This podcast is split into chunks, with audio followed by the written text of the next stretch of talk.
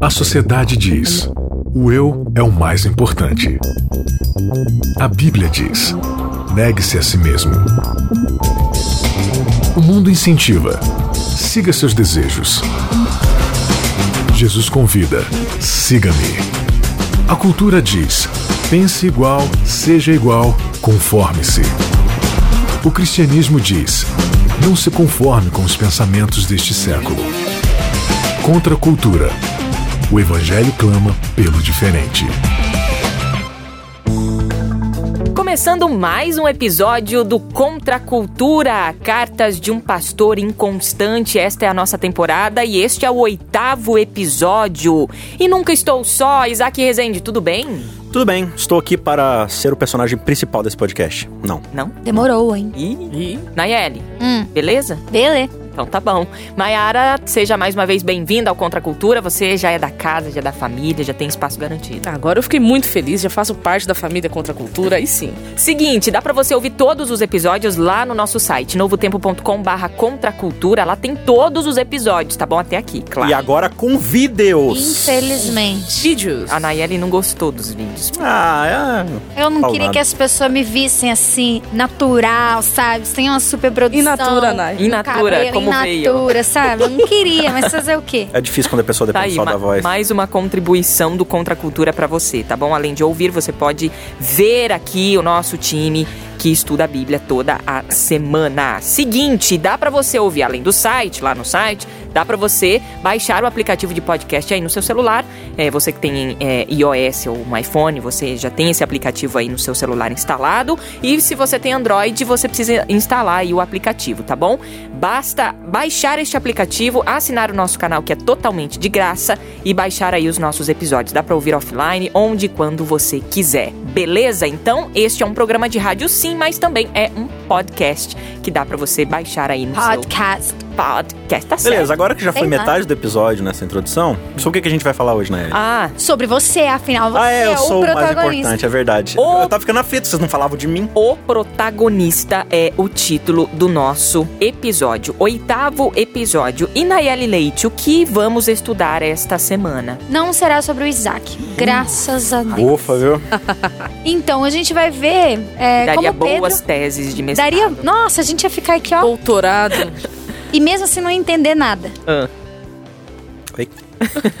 Tá bom, vamos falar então sobre o que a nossa lição tá falando, né? Bíblia, por favor. Tá bom, que a Bíblia vai falar. Que ela cresça e eu diminua. O que, que a gente vai ver? Como Pedro fala sobre Jesus, Jesus Cristo. Ele é o protagonista. Amém. Ó. Spoiler, spoiler. E aí, nos fornecendo evidências também da divindade de Jesus, que através do sacrifício dele nós podemos ser redimidos pela cruz, podemos morrer para o pecado e viver para a justiça, e com sua ressurreição temos a garantia de que nossa fé não é vã. E o nosso verso-chave? Está em 1 Pedro 2,24. Carregando ele mesmo em seu corpo sobre o madeiro os nossos pecados, para que nós, mortos para os pecados, vivamos para a justiça. Por suas chagas fostes sarados. Uma coisa interessante é que o Isaac, a gente fez essa brincadeira aqui no começo, ele falou assim: ah, eu sou o o protagonista. Isso acontece muitas vezes, né? Pode ser inconsciente, muitas vezes consciente, de a gente achar que nós somos Sim. os protagonistas, né? E como isso acontece? Olha, é tão engraçado isso, porque eu gosto de muitas pessoas que falam assim, não, eu sou humilde. E tem gente que diz, eu sou humilde. Aí eu falo, puxa, mas será que a humildade não é uma característica que outros deveriam reconhecer em você, não você mesmo? Ela é imputada ou é imantada? É, e, aí, Pedro, coitado de Pedro, né? Ele poderia realmente ser o protagonista, porque existem muitas pessoas que o colocam assim, inclusive dizendo que foi o próprio Cristo que o colocou como protagonista da história. Só que aí agora ele vai corrigir essa visão distorcida com relação a ele mesmo e nos ajudar a corrigir a visão que talvez tenhamos de nós mesmos, que também está distorcida. E Pedro tinha muita coisa pra contar, né? Ele venceu muitas questões também particulares, né? Tinha ali uma luta consigo mesmo, com o seu comportamento, e tudo mais. Ele tinha coisas legais pra contar, pra contribuir, pra influenciar outras pessoas. Tinha visto e ouvido muita coisa, então ele tinha todas as razões do mundo para querer ser protagonista. Mas o interessante é que ele não falou dele. Não. É o tempo todo apontando pra Cristo. Tanto que você às vezes até tem dificuldade de, de associar a carta com o próprio Pedro, né? Porque parece que é outra pessoa que tá escrevendo. Mas quando a gente vem aqui pra lição, pra lição e direcionado para as cartas de Pedro, né? Esse episódio do guia de estudo, ele tá dizendo que Jesus ele tá nos escritos de Pedro, né? E é bem interessante porque Pedro, ele, pelo menos de três formas principais, ele coloca Cristo nos seus escritos. O primeiro, como sacrifício, Sim. né? Como oferta pelos nossos pecados. Propiciação, né? O segundo, como o Cristo ressurreto, né? Alguém que ressuscitou e por causa disso tem toda uma implicação. E o terceiro é como o Filho de Deus. Cristo é uma divindade mesmo, é a divindade. Então, a partir dessas três coisas, a gente consegue entender toda a estrutura da carta de Pedro. Como a gente falou desde o primeiro episódio, né? Todo o raciocínio de Pedro nas suas duas cartas, elas partem do princípio de que Cristo é a base. Ele vai falar da pedra, ele vai falar do resgate, ele vai falar de muitas coisas aqui do, do corpo, né? De que Cristo ele é sempre a base de tudo. Então é a partir de entendimento de quem é Cristo e do papel de Cristo, né? Como a gente falou no episódio passado, do, do testemunho, do legado que Cristo deixou, a gente vai construir toda a nossa santidade, toda a nossa vida cristã, todo o nosso relacionamento, tudo a partir de quem Cristo é. Sacrifício, Cristo ressurreto e o Filho de Deus. Aquele verso que eu gosto bastante, né? 1 Pedro 2,9, que diz que nós estamos ali para anunciar as virtudes daquele é.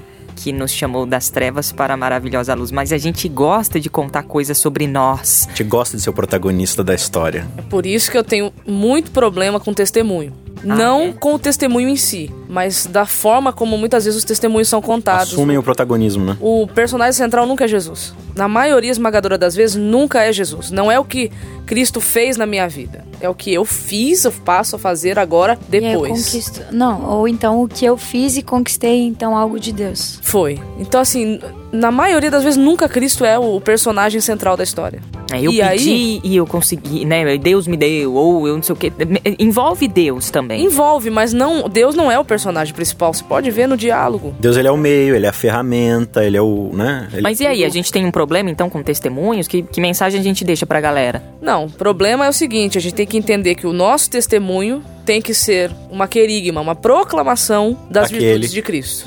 Porque nós só temos um bom testemunho a contar, não por causa de nós mesmos, mas porque Ele entrou na nossa vida, nos tirou das trevas e nos trouxe para a luz. Interessantíssimo isso, porque de fato Pedro anunciava as virtudes daquele que tirou ele das trevas para a maravilhosa luz e a gente precisa é, seguir esse mesmo exemplo, né? Agora, é, o, o, que, o que Pedro falava sobre Jesus? Voltando a isso, o Isaac já colocou que é sacrifício, o que mais? Ah, Voltando aqui pro. Né, a gente já estava lá no capítulo 5, agora a gente vai fazer uma recapitulação rápida de alguns Tá, versos vamos aqui. lá então. Vamos lá para o primeiro capítulo aqui da primeira carta, a partir do verso 18. 1 Pedro 1, versículo 18 diz o seguinte: Pois vocês sabem que não foi por meio de coisas perecíveis como prata ou ouro que vocês foram redimidos de sua maneira vazia de viver, transmitida por seus antepassados, mas pelo precioso sangue de Cristo, como de um cordeiro sem mancha e sem defeito, conhecido antes da criação do mundo, revelado nesses últimos tempos em favor de vocês.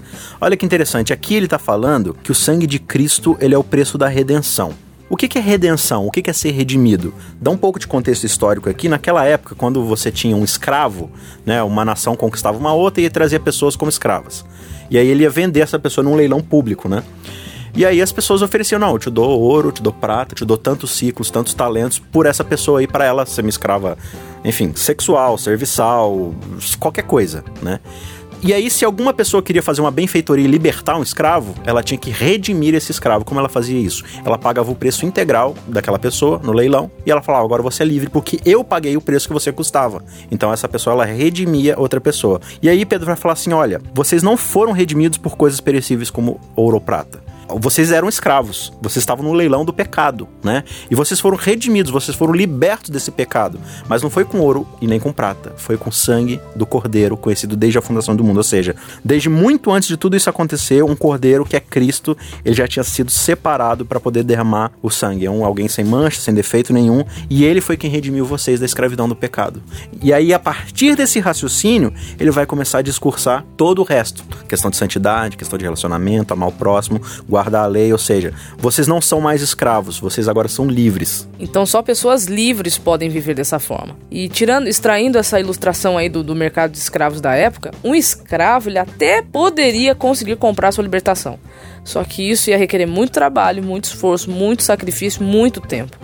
E por que que Pedro faz questão de dizer que foi Cristo quem nos redimiu?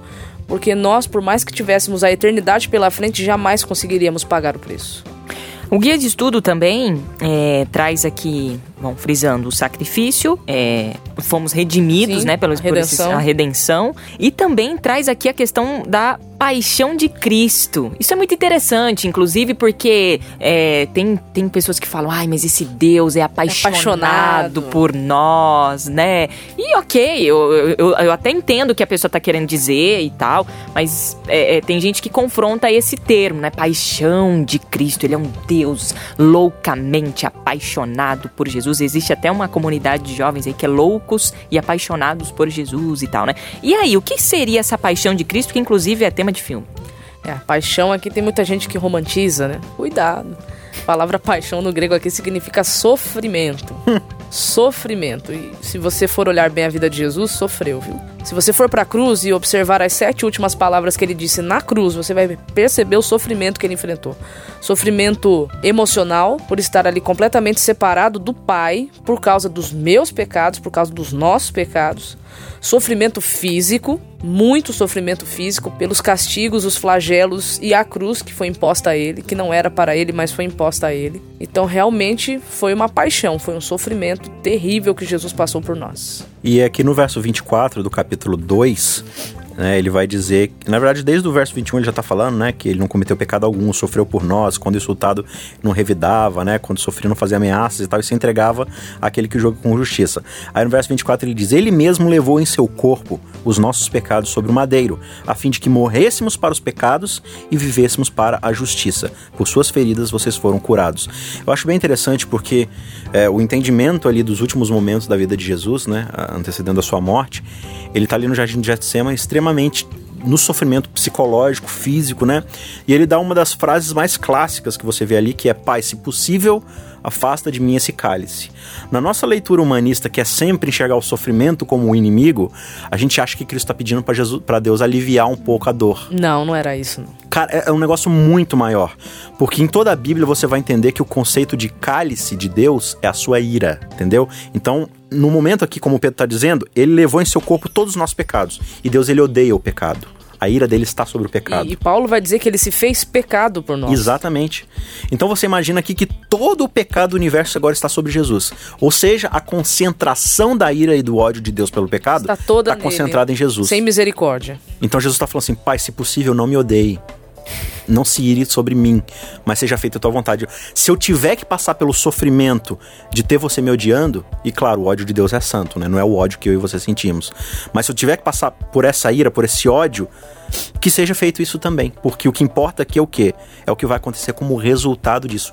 Por causa desse sofrimento, por causa dessa minha ferida, todas as pessoas vão ser curadas. E ele termina dizendo no capítulo: Pois vocês eram como ovelhas desgarradas, mas agora se converteram ao pastor e bispo das suas almas. Ou seja, a gente só é curado e liberto do pecado quando a gente entende o resultado do pecado. E tudo isso você enxerga na paixão de Cristo, que ou seja, nesse sofrimento que ele está passando. A gente entende que tipo assim, olha, a acusação que foi feita no universo é, olha, pecado é um conceito muito abstrato, não tem nada a ver. Esse negócio de fazer o que Deus pediu, você não precisa fazer, você não vai morrer, você sabe que você vai morrer, nada vai acontecer, olha, você vai ser como Deus, inclusive. E aí na cruz, Cristo está mostrando, olha, o pecado ele é tão sério que até Deus morre diante do pecado. O que é impossível acontece. Uhum. E, e- Deus não só morre, nasce. Duas coisas impossíveis para quem é eterno: nascer e morrer. Não tem começo, não tem fim. Teve começo, teve fim. Uhum. Por amor à humanidade. Por amor a cada um de nós, né? Tem uma citação, não sei se a Nai pode ler pra gente, mas é na aqui na, no- na, na segunda-feira do nosso guia de estudo, lá no finalzinho, Jesus temia que o pecado, a- ali depois em diante, ali no primeiro parágrafo mesmo, é, que Ellen White coloca aqui pra gente, né? Satanás torturavam, né? Sim, Jesus temia que o pecado Jesus fosse... temia que o pecado fosse tão ofensivo a Deus que sua separação fosse eterna. Cristo sentiu a angústia que há de experimentar o pecador quando a misericórdia não mais interceder pela humanidade culpada. Foi o sentimento do pecado, trazendo a ira divina sobre Jesus como substituto do homem, que tornou tão amargo o cálice que ele sorveu e quebrantou o coração do Filho de Deus. Ou seja, acho que a gente não tem noção disso. Não. Porque ali ele estava passando pela experiência da segunda morte. É, não é a mesma que a gente sente. Então a agonia ali era. Pode colocar quantas. Pode fazer uma dízima periódica disso. Segunda morte, porque antes até aqui do que a Nai leu, é, é, a escritora Ellen White diz que é, o, o próprio Cristo, né, ele não sabia que ele sairia se ele sairia da, sepul da sepultura vencedor ou não, né? Ou É, seja, ele, ele morreu a morte eterna Quando, de fato. quando ele tá na cruz, ele clama: Deus, cadê você? Eu não te sinto. E a própria escritora diz que o pai estava aos pés da cruz e ele não sentia, não via, não percebia por Uau. causa dos pecados. É. Aquilo- quando você vai lá no santuário, você vê aquele véu grosso, né? Aquele, aquela cortina grossa que separava os sacerdotes da presença de Deus ali no Shekinah. Aquilo ali era a separação entre Deus e o homem. Por isso que o, o sangue dos sacrifícios era jogado ali, né? Pra mostrar que o pecado, o preço do pecado, fazia Deus se afastar do ser. Não, não Deus se afastar do ser humano, mas afastava o ser humano de Deus. Então ali o que Jesus estava sentindo é: eu tô aqui na cruz e no meu pé tá Deus, só que tem uma cortina grossa na frente, cheia de pecado, e a gente não tá se vendo. Um abismo. Então ele realmente sentia, pelo menos é, é o, o que ela coloca aqui, que não tinha solução, ele ia morrer e isso acabou. Só que o que eu acho impressionante é que, apesar disso, sabendo desse resultado que poderia acontecer, E ele morreu. ele fala: seja feita a tua Tua vontade. E a tua vontade é que eles sejam curados por causa das minhas feridas. Agora, depois de entender o mínimo possível disso, ainda tem como imaginar eu sendo protagonista? Não. É, tem que ser muito narciso, né? Assim. Como se eu for. Não, eu sou o personagem. A humanidade. O Isaac fala isso. eu acho Cuidado muito com a legal, teologia né? Que humanista, A, humanidade né? está no, conf- de- no centro do conflito entre o Não bem e o está, mal. não está. O réu não somos nós. Não, o réu é Cristo, ele assumiu essa postura por amor a cada um de nós, e aí a nossa responsabilidade é muito grande. Porque agora, os portadores de luz somos nós. Ou deveríamos ser. Ou deveríamos, né? Agora, um outro assunto que Pedro coloca muito bem colocado em suas cartas não é mais de um Deus morto Não. na cruz. Mas que hoje vi.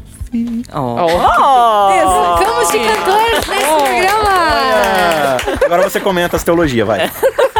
É... Ah, não?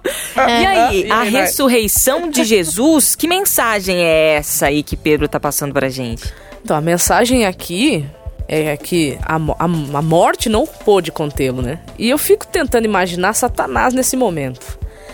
Pra mim, eu vou dar uma opinião particular minha. Talvez aquele dia da ressurreição de Cristo possa ter sido o dia que a terra menos pecou. Porque eu acredito que na cabeça doente de, de Satanás seria o seguinte: se, nós, se esse camarada, se a gente conseguir conter ele no túmulo, vitória nossa. Vitória nossa. Mas a gente sabe o que acontece, né? Um anjo, um anjo só desce, todo mundo toma seu rumo e Cristo sai vitorioso, né? Então, não é só a morte de Cristo que é importante, não é só a ressurreição de Cristo que é importante. Tem muita gente que exalta a ressurreição de Cristo. Ela é importante. Mas o que seria da ressurreição sem o sacrifício? Antes do sacrifício, sem a vida que ele É todo um é processo. todo é todo o contexto. Completo. da vida de Cristo que é importante pra nós. E é interessante da ressurreição por, justamente por isso, né? Jesus ele olhava, ó, o pecado tá em mim e por causa disso eu vou morrer, porque o salário do pecado é a morte, né? Só que aí é que tá, o salário do pecado é a morte e Jesus paga esse preço, só que o pecado não era dele. Então a morte ela precisa estornar o pagamento do pecado, que é a morte. Então ela tem que devolver. Assim, eu tô falando para ilustrar, né? Sim. Ela tem que devolver a vida para Cristo, porque Cristo não era culpado de nenhum daqueles pecados. Né? Então ele recebe a vida como estorno. Fala, não, eu não posso te segurar aqui como dívida porque, Porque não é você não seu." tem culpa. Nossa, Isaac, como você é inteligente, hein? Não, não, não, não, não, não, Cristo. Ah, A palavra. Saiu bem, se A saiu palavra, a palavra Cristo. Uma frase, uma frase, eu lembrei do Charles bem. Uma frase, agora. uma frase, uma frase, É. uma frase. E aí, por causa disso, é, e Paulo vai colocar, né, a, a ressurreição de Cristo é a nossa grande esperança. E aí o próprio Pedro vai falar aqui no verso 3, né, do capítulo 1, voltando de novo. maravilhoso. Bendito seja o Deus e Pai de nosso Senhor Jesus Cristo, conforme a sua grande misericórdia, ele nos regenerou para uma esperança viva por meio da ressurreição de Jesus Cristo dentre os mortos, para uma herança que jamais poderá perecer, macular-se ou perder o seu valor. Esperança essa que está guardada no céu para vocês. Ou seja, a nossa esperança é Cristo e Cristo está lá no céu guardado, vivo. Então, né? porque ele vive, nós podemos ter a esperança. Crer no amanhã. né? Crer no amanhã de viver, né? Várias musiquinhas, né? Agora, é, tem aqui, rapidinho mesmo, só pra gente passar, mas tem o lance da morte, né? Quando alguém morre, é, o que que, que que acontece já? Vai morar com Jesus? Bianca, se fosse assim, eu queria ir agora. Nossa, Não, porque pra se ontem. Se o reino tiver- de glória é infinitesimalmente melhor do que aqui, por que, que eu vou querer continuar vivendo a miséria de vida que eu levo aqui? Você, você quer ver uma coisa? Sabe quem foi uma das pessoas mais miseráveis desse mundo? Lázaro. Lázaro foi pro céu, tava do lado de Deus, no colo de Abraão. E Aí Jesus falou voltar. assim: volta, filho. ah, não, tá tão bom aqui. Volta. Teve que voltar. Mas e aí, voltar ele pra tava, terra. ele tava lá mesmo? Então, imagina, que castigo seria ser ressuscitado? Né? eu Não, tava, eu tava sendo se- irônica, tá? Se a pessoa vai direto, se a pessoa vai direto pro céu, não tem pra que ter ressurreição e não tem pra que ter volta de Jesus, porque você já foi, já tá lá. Como assim agora eu vou ter que voltar? Não. Então você tá me dizendo que quando a gente acredita que vai pro céu, quando morre, a gente tá anulando o Você anula. sacrifício e a ressurreição. Porque querendo ou não, se você foi é porque você teve mérito. Se você teve mérito, então você não precisa de Jesus. E outra, né? A glorificação, ela só acontece mediante a volta de Cristo? Então eu moro no céu sem estar glorificado? Hum. Eu sou glorificado na minha morte. Uhum. Então, assim, tem todas algumas discussões aí que elas. Claro, não é preto no branco assim, né? Não é- a gente também não pode tratar como. Não. É tipo assim, ah, que- quem não crê assim tá errado Não, e de tal. forma nenhuma. É, é realmente complicado, mas existem algumas. Contradições. contradições, a nosso ver, pelo menos, que dificultam um pouco entender que quando Pedro tá falando ali que tô pra deixar esse tabernáculo, né? E, é, que ele tá falando que vai deixar o corpo e vai pro céu, ele tá falando simplesmente de que ele vai deixar de viver, só isso, né? Estou voltando a ser o que eu era antes, pó. Pra nós aqui, a morte é comparada a um sono, certo? Sim. É um sono. Nós- Período de pausa, né? É uma, uma pausa. pausa. Não, Eu- não eu- eu pensamos, realmente- não saímos deste corpo, não. A gente recebe muita crítica dentro da doutrina adventista por chamar a morte de sono da alma, né? Eu nu- nunca entendi porque Jesus ele é tão claro quando ele chama a menina lá que tá morta, ele falou, não, ela só tá dormindo. É o próprio Jesus falou, qual é a dificuldade de eu entender O próprio essa- Jesus comparou forma? que a morte é um, é um sono, sono. né? Tá bom. Ó, tem uma questão também, eu acho, pra gente fechar esse episódio. Pedro fala é, de Jesus como Messias, mas é ter- interessante porque esse termo Messias aí, ele até foi meio que assim. Jesus não queria muito o, o- o- o título de Messias, né? Ele tentava dar uma fugidinha disso aí, né? É porque a compreensão de Messias na época era complicada. Eles estavam esperando um Che Guevara. Um revolucionário, político. Não, Jesus não veio assim. Ele contrariou completamente as expectativas. Por isso que Isaías, lá em, Isaías 53, vai dizer que ele não tinha aparência nem formosura. Porque ele não era o tipo de Messias que o povo estava esperando. Por exemplo, né, quando Davi foi pegou Samuel lá pegou o óleozinho e derramou em cima da cabeça de Davi, Davi se tornou o Messias, Ungido, né? ungido para ser o rei de Israel. E é isso que significa Messias. É, ungido. Então, quando Jesus ele é o Messias aclamado pelo povo, o povo tá olhando e falando assim: esse é o libertador da nossa carga política, social, econômica, esse é o que vai trazer prosperidade física e social aqui para Israel. E Jesus tá falando: não, não, gente, vocês não, Não é isso. vocês não estão captando a ideia. Aqui." estão confusos. Não, não tenho nada que falar, não. Mas além dele ser Messias, ele era divino, né? Então, um Messias divino. Então, assim, o que Jesus escolheu fazer por nós é, é, é algo que nós vamos precisar um pouco mais de tempo com ele para entender.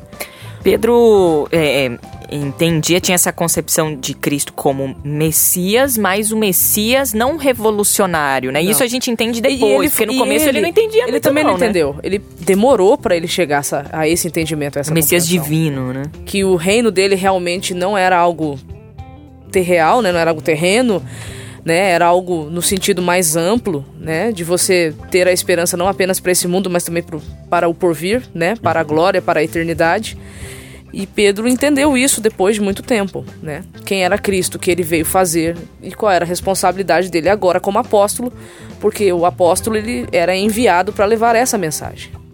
É, o que eu, que eu levo pra casa deste episódio, que eu foi um insight agora que eu, que eu tive pelo Espírito Santo, já tão estudado por nós aqui no Contra a Cultura, é que nós realmente não não fomos salvos, né? Jesus não morreu por nós e ressuscitou para que nós fôssemos necessariamente ou tão somente para o céu, mas ele queria nos libertar de nós mesmos, Exatamente. né? Essa é toda a ideia do evangelho que a gente não compreendeu ainda, especialmente como adventistas, eu falo mesmo, a gente não entendeu ainda.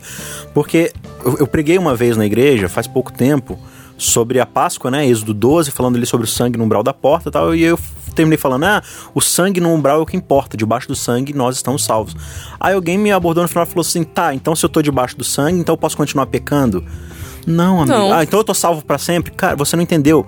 O sangue, ele nos salva de algo. Ele nos salva de quem nós somos, ou seja, de sermos pecadores. Se eu fui salvo de ser um pecador, porque eu quero voltar para lá, a mesma coisa que falar assim, ó, agora que eu tô curado do câncer, eu posso continuar fumando? Cara, você vai voltar pro que você era antes, então não faz sentido. Então, sangue de Cristo, por isso que acontece todo o exemplo do que ele passa na cruz. Ele tá falando, olha, o pecado é isso daqui, ó. cruel e desgraçado que vocês estão vendo aqui na cruz. A partir disso, vocês estão livres disso. Vocês querem voltar para isso? Então, o sangue de Cristo, as suas feridas nos saram por quê? Porque elas nos mostram que existe um novo jeito de viver. E se eu estou nesse novo jeito de viver, ou seja, viver no espírito, não tem por que eu voltar para trás. Amigos, acabou o nosso tempo, mas semana que vem tem mais. Maiara, até lá. Até lá. Até semana que vem, Nai. É. Beijo, Isaac. Beijo! Valeu você pelo carinho de sempre, pela companhia de sempre. A gente se vê. Se vê, né? Porque agora o Contra a Cultura. Agora a gente se vê, se ouve, se cheira. Não, ainda não. Não Nós, nós, nós interagimos então na semana que vem. Mais. Valeu. Contra a cultura. O evangelho clama pelo diferente.